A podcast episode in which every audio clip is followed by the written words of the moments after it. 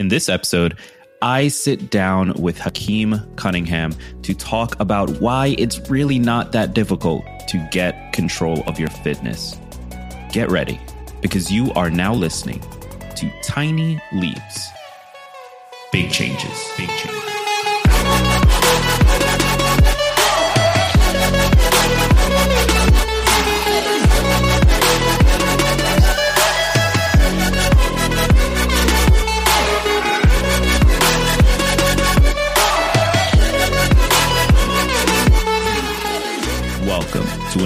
Episode of Tiny Leaps, Big Changes, where I share simple strategies you can use to get more out of your life. My name is Gregg Clunis, and in this episode, we are talking about fitness. One of the number one resolutions people set every single year is to get in better shape, to control their nutrition, to control their fitness. And one of the number one failed resolutions every single year is to get in shape and to get better fitness. And I don't understand why it's so difficult.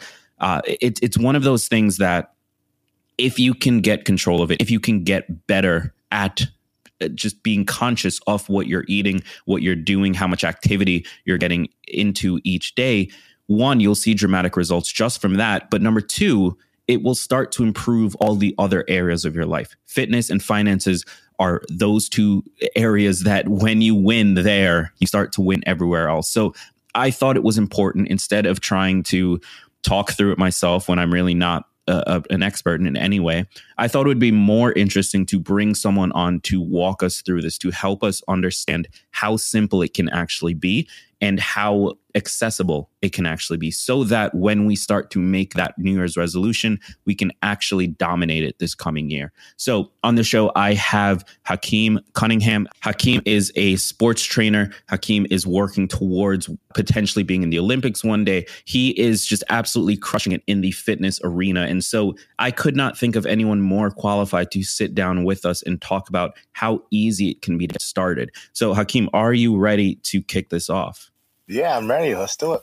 Awesome. So uh, let's start out uh, pretty surface level. I just want to learn a little bit more about your background, uh, who you are, how you got into this. Obviously, for those of you listening, uh, he's actually my cousin, so I know a bit of this story. But I want to make sure you guys hear it. So tell us a little bit more about uh, probably the most interesting part in that uh, this whole dream of becoming an Olympian thing. Tell us where that comes from. Uh, so it really started when uh, when I was younger. I've always been attached and very interested in sports, and I have this thing where wherever I do something, I want to be the best. So whether it was soccer or wrestling or football, all the sports I played growing up, I wanted to be the best that I could be. So it just so happened that I was it was narrowed down to track and field when I got to high school, and the highest level that you can reach in track and field is the Olympics. So naturally, that I kind of gravitated gravitated to setting the Olympics as my goal. And then in 2008, when Usain Bolt hit the world scene, obviously he's a Jamaican, just like you and I. When he went into the world scene, that just even um, sparked my interest even more to to making it to that level.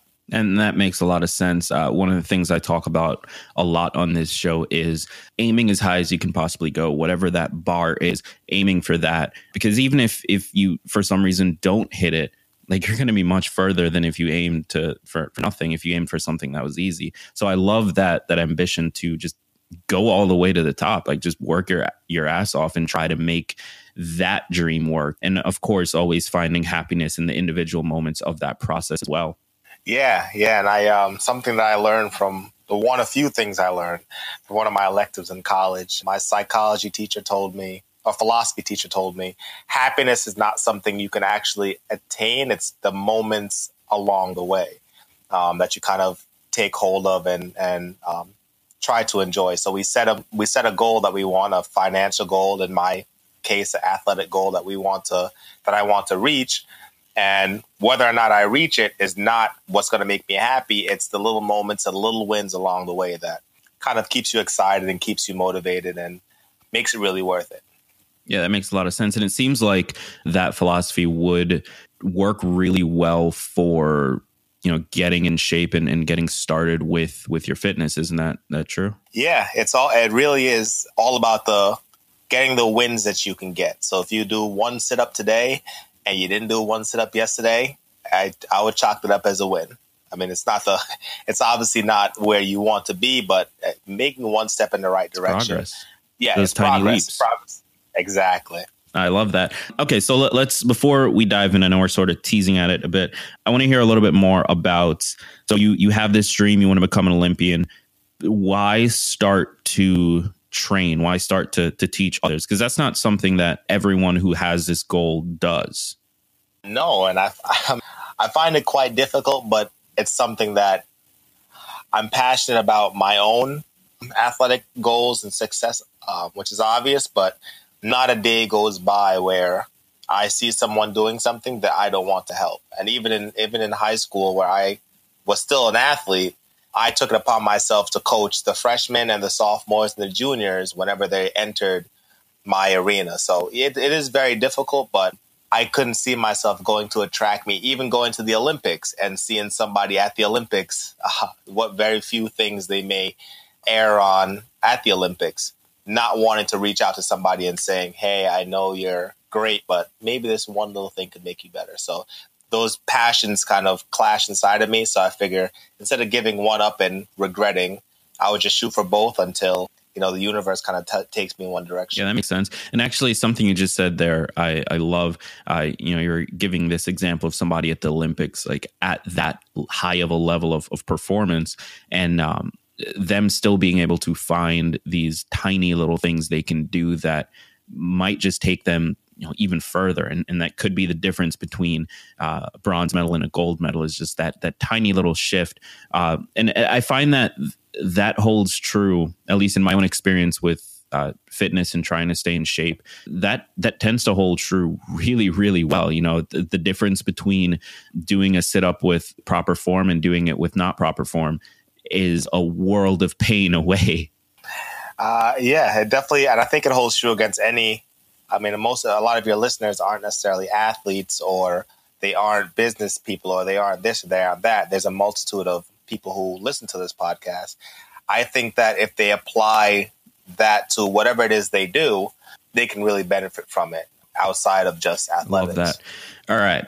So let's talk about fitness. Let's talk about. Um, we're we're going to touch on nutrition later on, and I'm sure it's sort of interwoven. But um, but let let's dive into this. What is if you had to to give us one single thing, one tiny little thing we could start doing every single day right now before January comes? What would that be? One tiny thing I would say is to take an actual, take a, a realistic look at your day. I love that. Um, a lot of the problems that people have is they say there's not enough time. They're too tired. They're too exhausted. There's too much work. And realistically, my thing has always been if somebody's doing it, it's possible. There's not one person in the world that has a unique situation. There's somebody else going through it or who have gone through it, which is why people write books. If you have 24 hours in a day and you sleep for six to eight hours, you should really take time to actually break down how it is you're going about spending your 24 hours. Because most of my workouts for people who are not athletes, they can take 30 minutes out of their day to do 20 to 30 minutes.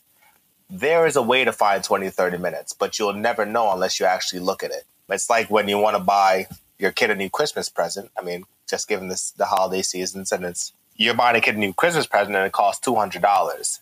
You're gonna sit there and say, "Well, I have the mortgage, I have the light, I have to buy groceries. Can I find a way to to spend two hundred dollars on his new shoes or his new game console?" I feel like you should do the same thing with your day. You have 24 hours, you work eight hours, you sleep eight hours. That's 16. That leaves you eight hours.